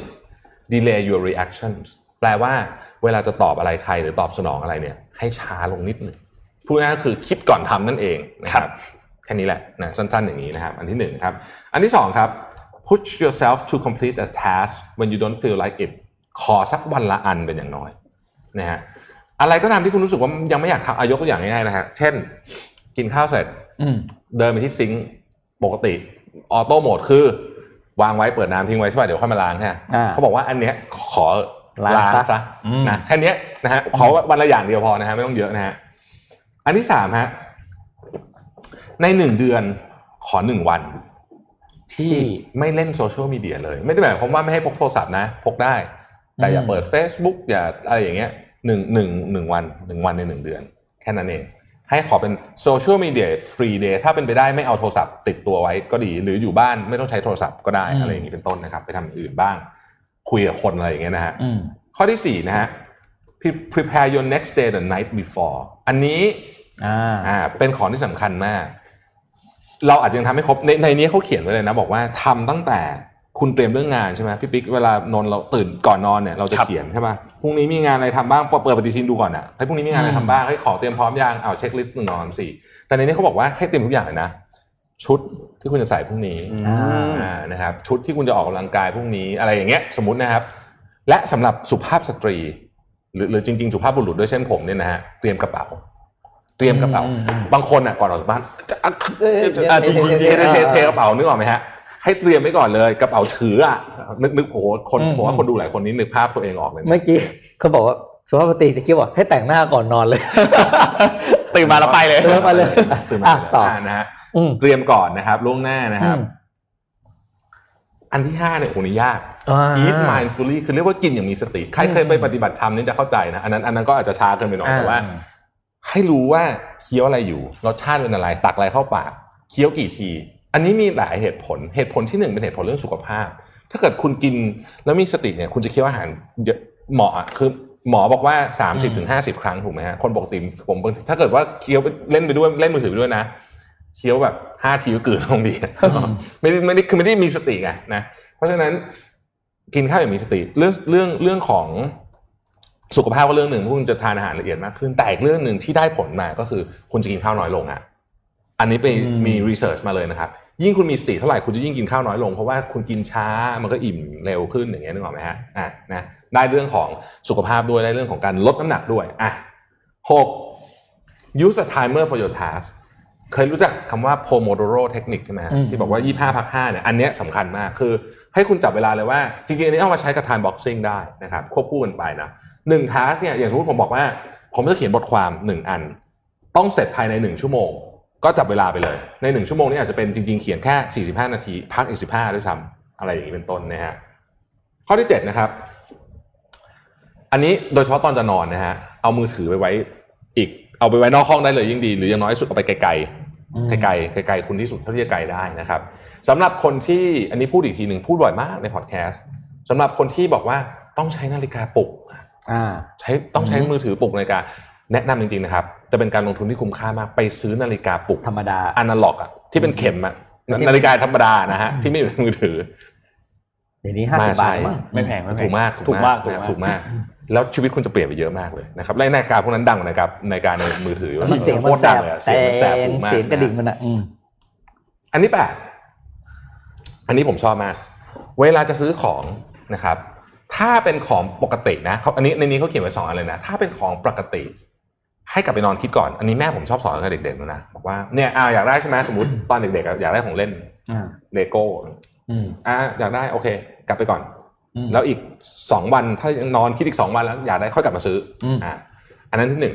แต่อีกอันหนึงที่ผมเพิ่งเคยได้ยินเหมือนกัน แล้วผมรู้ว่าชอบมากก็คือ เวลาเห็นของเซลล์ฮะเวลาเห็นของเซลล์เนี่ย อย่าเพิ่งซื้อ ให้ถามคำถามตัวเองก่อนว่า ถ้าไอ้ของเซลล์เนี่ย ราคาเต็มจะซื้อไหมอ่า เพราะมันมีงานวิจัยมาแล้วบอกว่า ถ้าเกิดว่าคุณตอบตัวเองว่าของเซลล์ราคาเต็มก็ยังจะซื้ออยู่เนี่ยนะอืมของนั้นน่ะคุณมีโอกาสได้ใช้ แต่ถ้าคุณบอกว่าคุณถ้าของเซลล์ราคาเต็มคุณไม่ซื้อเนี่ยของที่คุณซื้อมาอันนั้น มีโอกาสสูงมากที่คุณจะไม่ได้ใช้มันในอนาคตนึกออกไหมคือซื้อมาแล้วก็กองกองกองไว้ที่บ้าน ถามตัวเองครับว่าตอนนี้เรามีของอยู่ที่บ้านที่ซื้อมาแล้วไม่ได้ใช้จากการเซลล์เนี่ยเยอะแค่ไหน เชื่อว่ามีเยอะน้อยต่างกันไปเนาะสุดท้ายโอ้อันนี้เจ๋งมากเลย เขียนทุกไอเดียที่คุณมี ไม่ว่ามันจะฟังดูงี่เง่าขนาดไหนก็ตามในตอนนั้น เพราะเราในนี้เขาเขียนเลยนะครับบอกว่าเรา overestimate พลังการจำของเราเยอะมาก เราคิดว่าเห็นอันเนี้ยเดี๋ยวเราจำได้อืมแต่คุณไม่มีทางจำได้เลย คุณต้องจดไว้ เพราะฉะนั้นนี่คือสาเหตุว่าทำไมคนที่เป็นสายครีเอทีฟโดยเฉพาะคนที่เป็นสายครีเอทีฟเนี่ยนะครับหรือว่าคนที่ต้องทำงานที่แบบเกี่ยวข้องกับของใหม่ๆตลอดเวลาเนี่ยต้องมีอะไรสักอย่างให้จด อืมแล้วเขาก็เขียนในนี้นะว่า ใช้ปากกากับกระดาษดีที่สุด รองลงมาคือปากกากับในเอ่อซัมซุงโน้ตหรือ iPad อะไรอย่างเงี้ยนะอืมแต่ว่าที่ไม่ดีที่สุดเลยคือพิมพ์อ่าซัมฮาวมนุษย์เราไม่ associate กับการพิมพ์กับกับกับไอเดียประเภทนี้อืมนะฮะเพราะฉะนั้นก็อันนี้เป็น9 tips เร็วๆอะเจ็ดโมงครึ่งนะครับครึ่งนะครับ อย่างเร็วเลยนะฮะวันนี้อืมเพราะว่าเรื่องเราเยอะฝากเรื่องเราเยอะแปะสไลด์ไว้ให้แล้วนะครับ ตามไปโหลดกันได้ ถ้าใครต้องการจะเก็บข้อมูลจากเจ็ดโมงครึ่งนะครับ ครับอะวันนี้มีข้อมูลหนักๆมาแชร์ให้ฟังนะครับคุณข้อมูลจาก SCB EIC นะครับ เป็นเรื่องของ contactless payment นะครับ เราทุกคนตอนนี้คุ้นเคยแล้วเนอะคิดว่านะครับ ก็เลยเอ่อมีข้อมูลมาให้ดูว่า contactless payment เนี่ยมันมีการเติบโตยังไงบ้างในบ้านเรานะครับ โดย contactless payment เนี่ยทุกคนก็น่าจะเริ่มคุ้นเคย คือมันคือการจ่ายเงินแบบ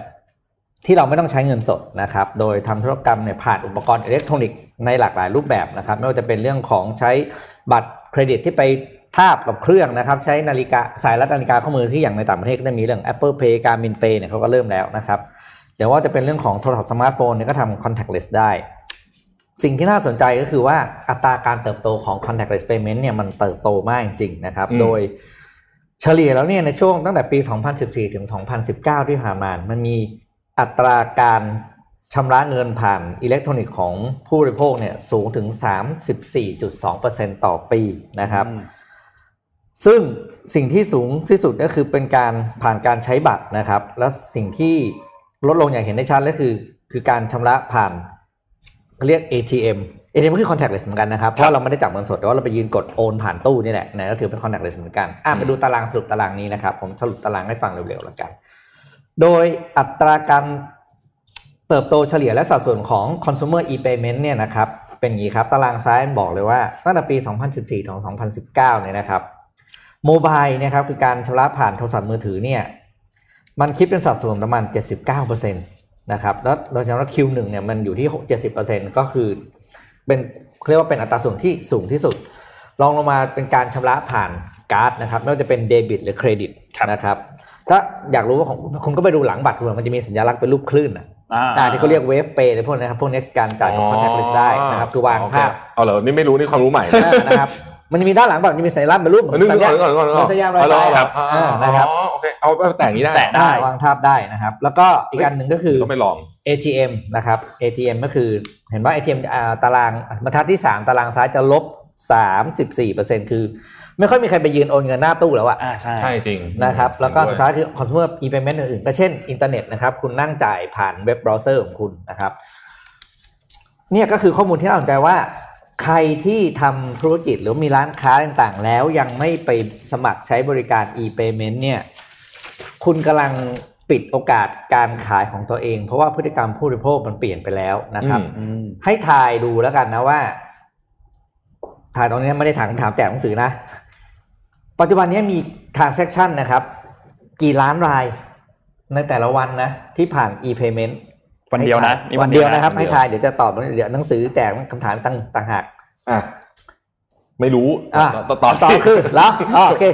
16.3ล้าน transaction นะครับโอ้เยอะมาก เยอะมากเลยนะครับอืมนั่นแปลว่าคุณไม่สามารถจะปฏิเสธเทคโนโลยี contactless payment ได้แล้วนะครับ เพราะฉะนั้น ก็เตรียมพร้อมปรับตัวนะครับ ปรับตัวให้เข้ามาสู่ธุรกิจ contactless เอ้ยไม่ใช่ ทำธุรกิจของคุณให้พร้อมกับการทำ contactless payment ได้แล้วนะครับครับก็ขอบคุณข้อมูลจาก SCB EIC นะครับครับสำหรับข้อมูลดีๆสำหรับวันนี้นะครับอะพาไปมีข่าวรอบโลกอีกสักหนึ่งเร็วอืมๆนะครับครับ พาไปที่ฝรั่งเศสนะฮะสำหรับท่านที่ชอบดื่มแชมเปญนะครับต้องฟังข่าวนี้นะครับวันก่อนเราเรื่องแชมเปญไปทีนิดนึงแล้วใช่ไหมอืมอ่าใช่นี่มีข่าวมาอีกนะครับ คือตอนนี้เนี่ยผู้ผลิตแชมเปญเขาไปรวมตัวกัน เพราะว่า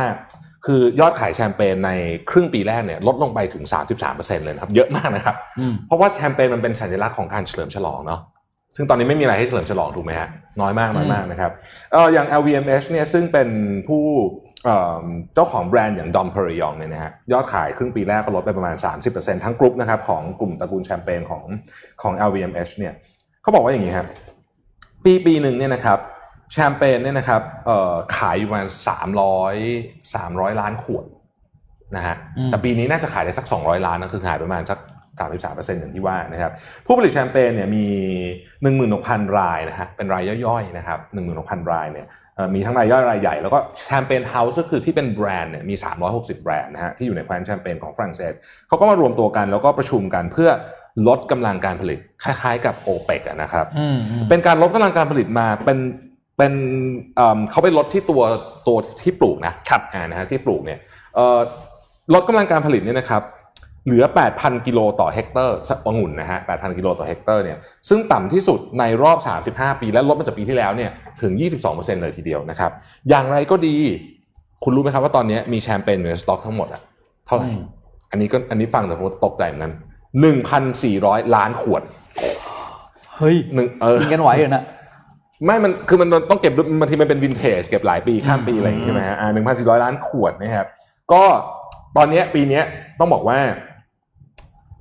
ลำบากหนักหนาสาหัสเหมือนกัน แต่มันก็มีอีกฝั่งหนึ่งที่กังวลด้วยนะ บอกว่าเฮ้ยแต่แชมเปญเนี่ยบางทีมันเป็นวินเทจมันต้องมีการเก็บหลายปีถูกไหมฮะ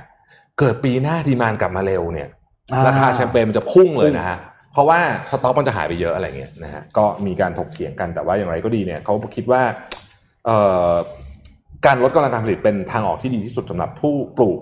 แชมเปญในแคว้นแชมเปญนะครับ ไปที่ไอร์แลนด์นะฮะไอร์แลนด์รัฐมนตรีเกษตร คือไอร์แลนด์เนี่ยตอนนี้เขา strict lockdown มากนะครับเขาก็จะมีห้ามไปสังสรรค์นู่นนี่ดันไปตีกอล์ฟแล้วก็เป็นปาเหมือนกอล์ฟแบบงานแข่งนิดๆอะนึกออกไหมอ่ามีคนถ่ายรูปมามีคนอยู่ 80 คนในงานนะฮะต้องลาออกเลยนะอืม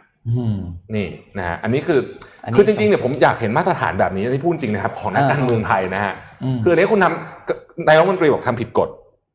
ก็เขาก็ยื่นใบลาออกเลย เพื่อเป็นการแสดงความรับผิดชอบนะฮะเพราะเพื่อเพราะไปตีกอล์ฟเป็นต้นเนี่ยนะฮะเอิ่มมันเหมือนคนหนึ่งของที่อังกฤษไง ที่เขาขับรถไปรับลูกเอ้ยแต่คนนั้นไม่ยอมใช่ไหมเออคนนั้นไม่ยอมอืมคนนั้นไม่ยอมนะฮะเอ่ออเล็กซีนาวอลนี่นะครับผู้นำฝ่ายค้านของรัสเซีย แล้วก็เป็นผู้ที่ต่อต้าน ปูตินหนักที่สุดเนี่ยนะครับ ซึ่งถูกวางยาพิษไปตอนนี้ได้รับการย้ายไปรักษาตัวอยู่ที่ประเทศเยอรมนีแล้วนะครับอืมอย่างไรก็ดีเนี่ยนะฮะมันก็มีนักข่าวหูออกมาพูดเรื่องนี้กันเยอะมากตั้งแต่นักข่าวทีวีนะครับ ผู้จัดรายการวิทยุนะฮะไปเปิดดูเว็บไซต์ต่างๆเนี่ยบอกว่า อันเนี้ยดูแล้วเป็นฝีมือปูตินแง เพราะว่ามีเคยโดนมีคนเคยเดินแบบนี้มาหลายครั้งแล้ว ผู้ที่ต่อต้านปูตินตั้งแต่มีนักมนุษยวิทยานะครับ มีศิลปินคนดังต่างๆนานาเหล่านี้เนี่ยเคยถูกวางยาพิษในลักษณะคล้ายกันแบบนี้แล้ว แล้วก็เอ่อตำรวจไม่สืบสวนด้วยอืมแล้วก็หมอก็ไม่ระบุด้วยว่ายาพิษเกิดจากอะไรนะครับ เหมือนถูกดึงเรื่องถ่วงเรื่องไว้เขาเลยบอกว่าอืมคุณมิสเตอร์นาวาลนีเนี่ยซึ่งเป็นคนที่จัดการประท้วงใหญ่ที่สุดครั้งหนึ่งในประวัติศาสตร์ของรัสเซีย ในปี 2017 เนี่ยนะฮะอืมก็น่าจะถูกนี่แหละ ถูกวางยาจากฝั่งของรัฐบาลนะฮะอันนี้อันนี้เดี๋ยวก่อนบอกก่อนว่า อันนี้คือข่าวจากฝั่งต่อต้านรัฐบาลนะครับอ่าแต่ว่าลงใน Financial Times นะฮะเอ่อเร็วๆอีกอันหนึ่งก็คือที่เบลารุสนะครับลูกาเชนโกตอนนี้กำลังตกที่นั่งลำบากมาก เพราะว่าตอนนี้ EU เตรียมที่จะ sanction แล้วนะฮะแล้วก็ดูเหมือนว่าคำเตือนของปูตินเองที่บอกว่า EU อย่ามายุ่งเนี่ยจะไม่ค่อยได้ผลสักเท่าไหร่แล้วนะครับน่ากไปกว่านั้นก็คือ การที่เอ่อฐานเสียงผู้สนับสนุนของเขา ซึ่งอยู่ในรัฐวิสาหกิจเนี่ยนะครับ ตอนนี้เริ่มสไตร์แล้ว ซึ่งก็จะทำให้ลูกาเชนโกในตกในที่นั่งลำบากมากขึ้นกว่าเดิมอีกนะฮะครับเรามีข้อมูลอีกอันนึงของ SCB EIC นะครับอันนี้เป็นข้อมูลเกี่ยวกับเรื่องของการส่งออกในเดือนกรกฎาคมที่ผ่านมานะครับนนขอสไลด์รูปที่1อ่าโอเค รูปนี้ครับ มูลค่าการส่งออกในเดือนกรกฎาคมที่ผ่านมานะครับหดตัวน้อยลงแล้วนะครับ ถ้าเทียบเป็น year on year นะครับอยู่ที่ลบ 11.4%แต่ถ้าเทียบกับเดือนก่อนหน้านี้เนี่ยติดลบเยอะกว่า เดือนก่อนหน้านี้เนี่ยติดลบ 23.2%นะครับแสดงให้เห็นเลยว่าโอเค มันผ่านจุดต่ำสุดไปแล้วนะครับสำหรับเดือนนี้ก็เริ่มที่จะมีการฟื้นตัวแล้วนะครับสำหรับภาคการส่งออกไทยนะครับ แต่ว่าคือเมื่อเราดูแล้วเนี่ย เวลาเทียบข้อมูลพวกนี้เนี่ยนะครับเขาจะเทียบการส่งออกที่ไม่รวมอาวุธ แล้วก็ไม่รวมทองไม่รวมทองนะครับ เวลาเทียบเนี่ยจะเทียบ 2 อันนี้นะครับ ซึ่ง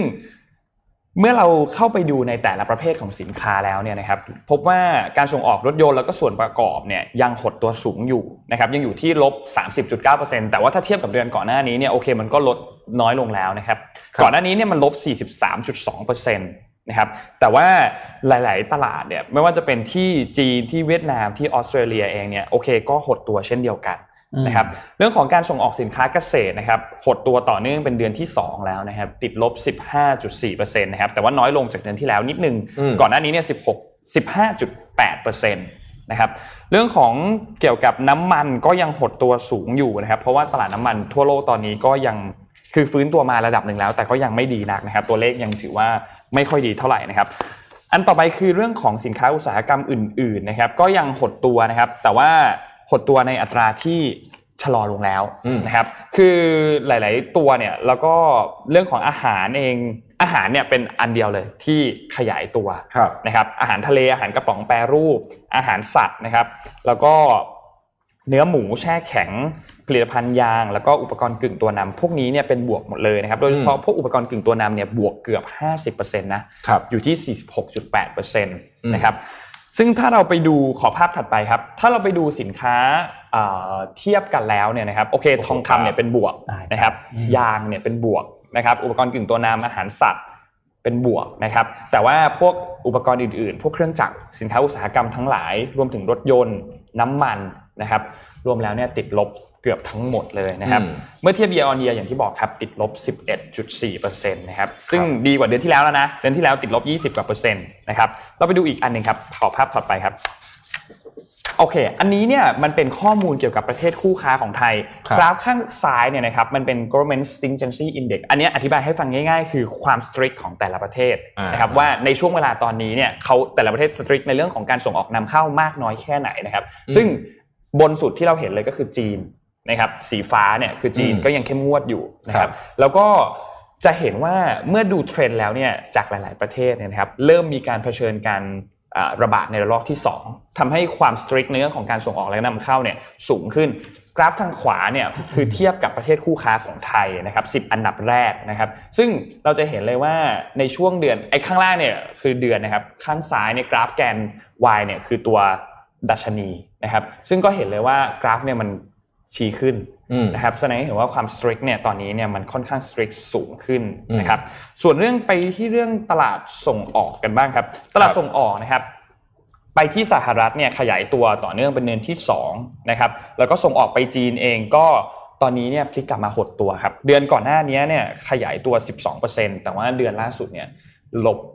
2.7%นะครับส่วนส่งออกไปที่ญี่ปุ่นครับที่ญี่ปุ่นตอนนี้เนี่ยติดลบต่อเนื่องเป็นเดือนที่ 3 แล้วนะครับ ตลาดอาเซียน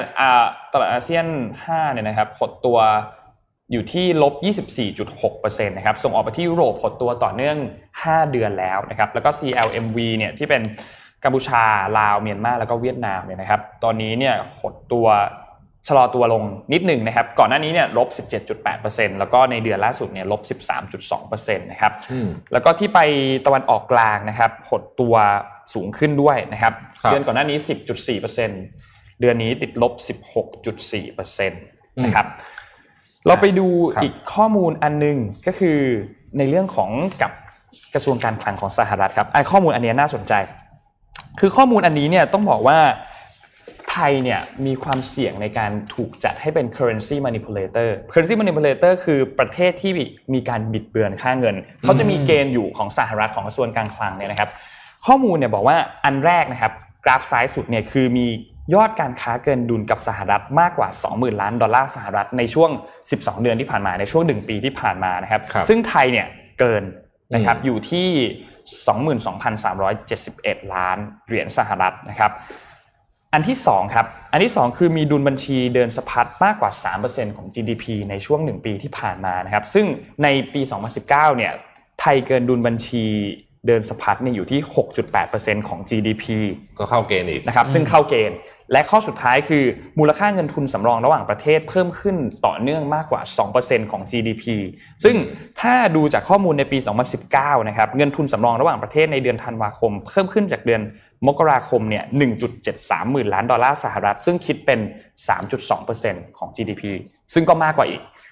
ทั้ง 3 อันเข้าเกณฑ์ทุกข้อเข้าเกณฑ์ทุกข้อนะครับทำให้มีความเสี่ยงที่ไทยเนี่ยอาจจะถูกประกาศให้กลายเป็นประเทศ currency manipulator หรือว่าประเทศที่ต้องอยู่ใน monitoring list อะอยู่ในประเทศที่ต้องเฝ้าระวังอืมโอ้นะครับซึ่งอันนี้ก็อันเป็นอันนี้อันนี้ไม่ค่อยดีเท่าไหร่อันนี้ใช่ดูแล้วไม่ไม่ค่อยดีเท่าไหร่นะครับซึ่งเอ่อทาง SCB EIC เนี่ยเขามีการคาดการณ์อีก4 ข้อนะครับว่าสถานการณ์หลังจากนี้ถึงแม้ว่าตัวเลขของการส่งออกเนี่ยดูแล้วเนี่ย จะเริ่มมีการฟื้นตัวก็คือหดตัวน้อยลงแล้วนะครับครับ แต่ว่ายังมีปัจจัยที่เราต้องกังวลอยู่หลายข้อเหมือนกันนะครับ ข้อแรกเนี่ยคือหลาย ๆ ประเทศตอนนี้เนี่ยที่เป็นเพื่อนบ้านเรารวมถึงประเทศทั่วโลกเนี่ยนะครับเริ่มมีการเจอการระบาดของโควิด -19 ในระลอกที่ใช่2แล้ว แล้วก็จากกราฟอันเมื่อกี้ที่นนท์โชว์ให้ดูว่าหลาย ๆ ประเทศเริ่มมีการสตริกมากขึ้น เริ่มมีการเข้มงวดมากขึ้นในเรื่องของมันมีอยู่สี่ที่ที่ที่ขอขออนุญาตแทรกหนึ่งนะครัที่บต้องต้องต้องจับตามองกันครับฮ่องกงญี่ปุ่นอืมเวียดนาม เกาหลี อ่าอืมนะฮะสีนี้ใกล้ๆเนี่ยนะฮะเกาหลีเนี่ยหนักเลยเกาหลีเนี่ยเกาหลีนี่หนักเลยอยู่ดีๆก็กลับมาหนักเฉยเลยใช่นะคฮะรับเกาหลีเนี่ยตอนนี้หนักเลยนะเพครับราะฉะนั้นเนี่ยเราอะก็มีโอกาสมากนะใช่เออครับครับ อันต่อไปคือเรื่องของอาสถานการณ์ของจีนแล้วก็สหรัฐ ไม่ได้มีแค่ trade war แต่มี tech war ด้วยอืมนะครับแล้วก็หลาย ๆ ประเทศเองก็ได้รับผลกระทบเราเห็นจากปี 2019 แล้วว่า เรื่องของ trade war เนี่ยกระทบเยอะจริง ๆ นะครับเพราะฉะนั้นอันนี้สถานการณ์นี้ก็ต้องติดตามอย่างใกล้ชิดด้วยนะครับแล้วก็อันสุดท้ายเนี่ยคือเรื่องของ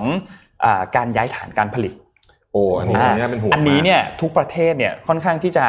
ไม่ไม่ค่อย globalization แหละค่อนข้างที่จะเป็นดึง supply กลับมาอ่าตัวเองดึง supply กับกลับเข้ามาที่ประเทศตัวเองมากขึ้นนะครับเราจะเห็นว่าหลาย ๆ ประเทศพึ่งพาการผลิตภายในประเทศสูงขึ้นมาก ๆ นะครับ เพราะฉะนั้นอันนี้ก็เป็นปัจจัยที่น่าเป็นห่วงเช่นเดียวกันนะครับ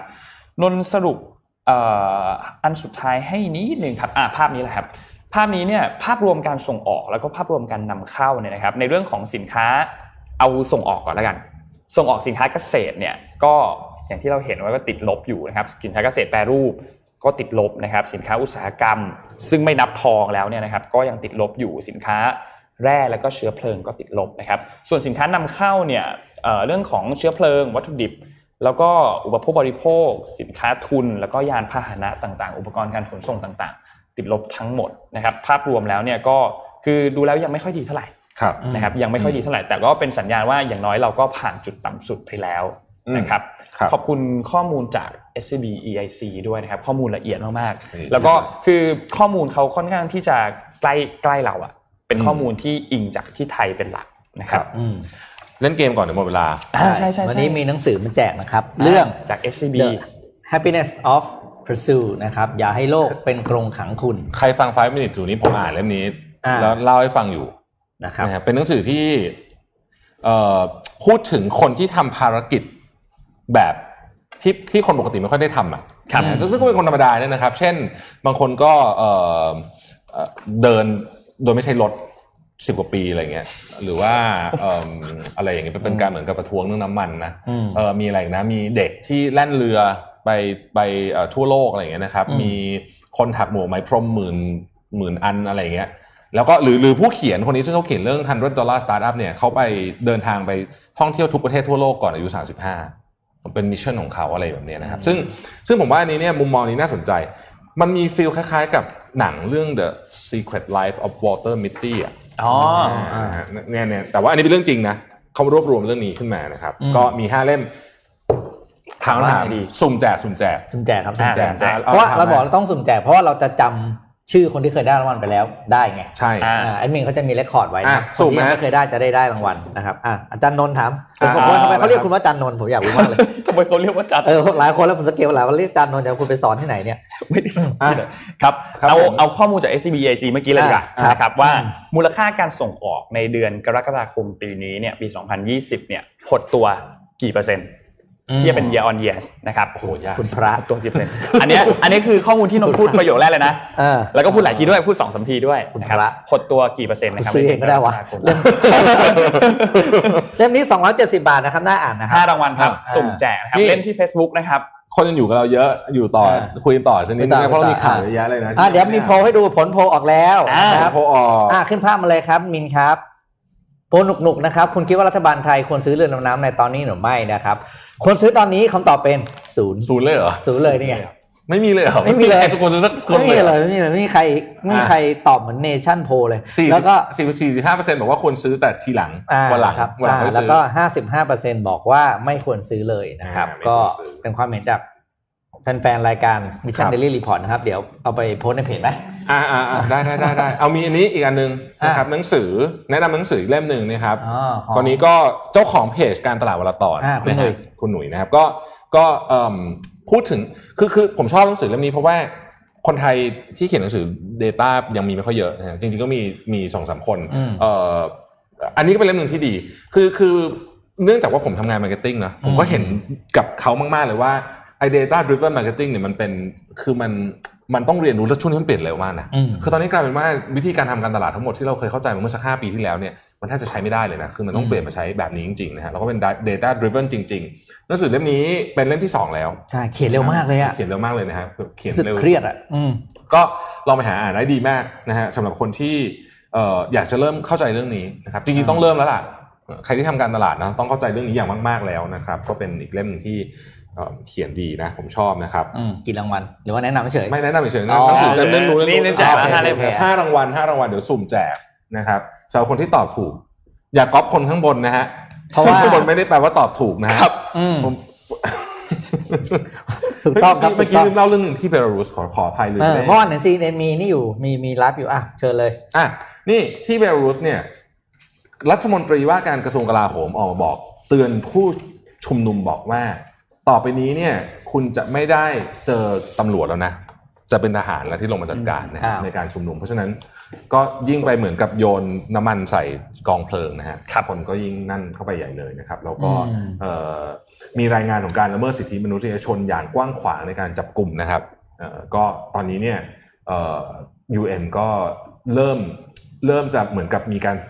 voice ออกมาเยอะพอสมควรแล้วนะครับ แล้วก็ European เอ่อ EU ก็ค่อนข้างจะออกมาตอบรับเรื่องนี้นะครับ ก็คงจะมีเตรียมจะมีการ sanction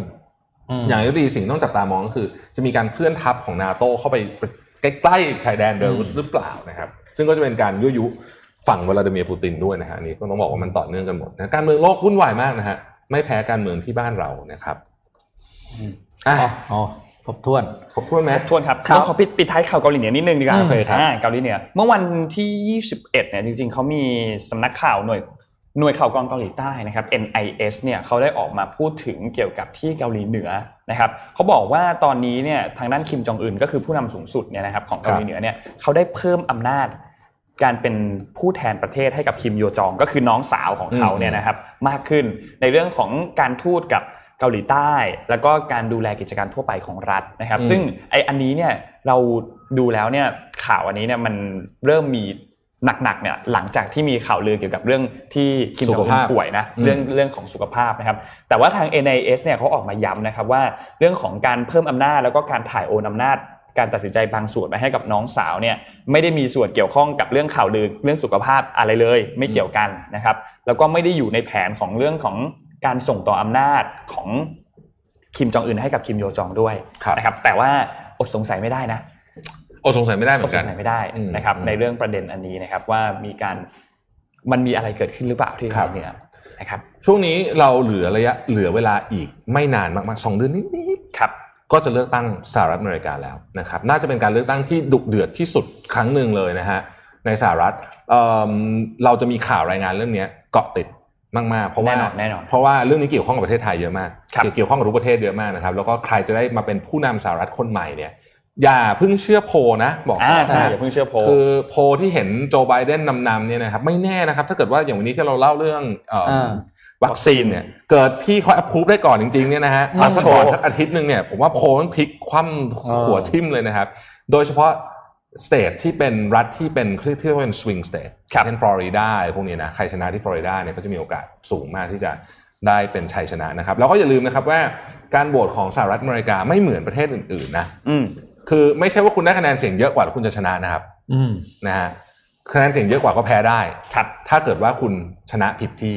อ่าอืมนะครับคือคือเยอะกว่าผิดที่นะครับอย่างตอนนั้นเนี่ยฮิลลารีคลินตันก็คะแนนเยอะกว่าตั้งเกือบสองล้านคะแนนมั้งเยอะนเราก็จำจำได้ไหมว่าตอนที่ ใครนะ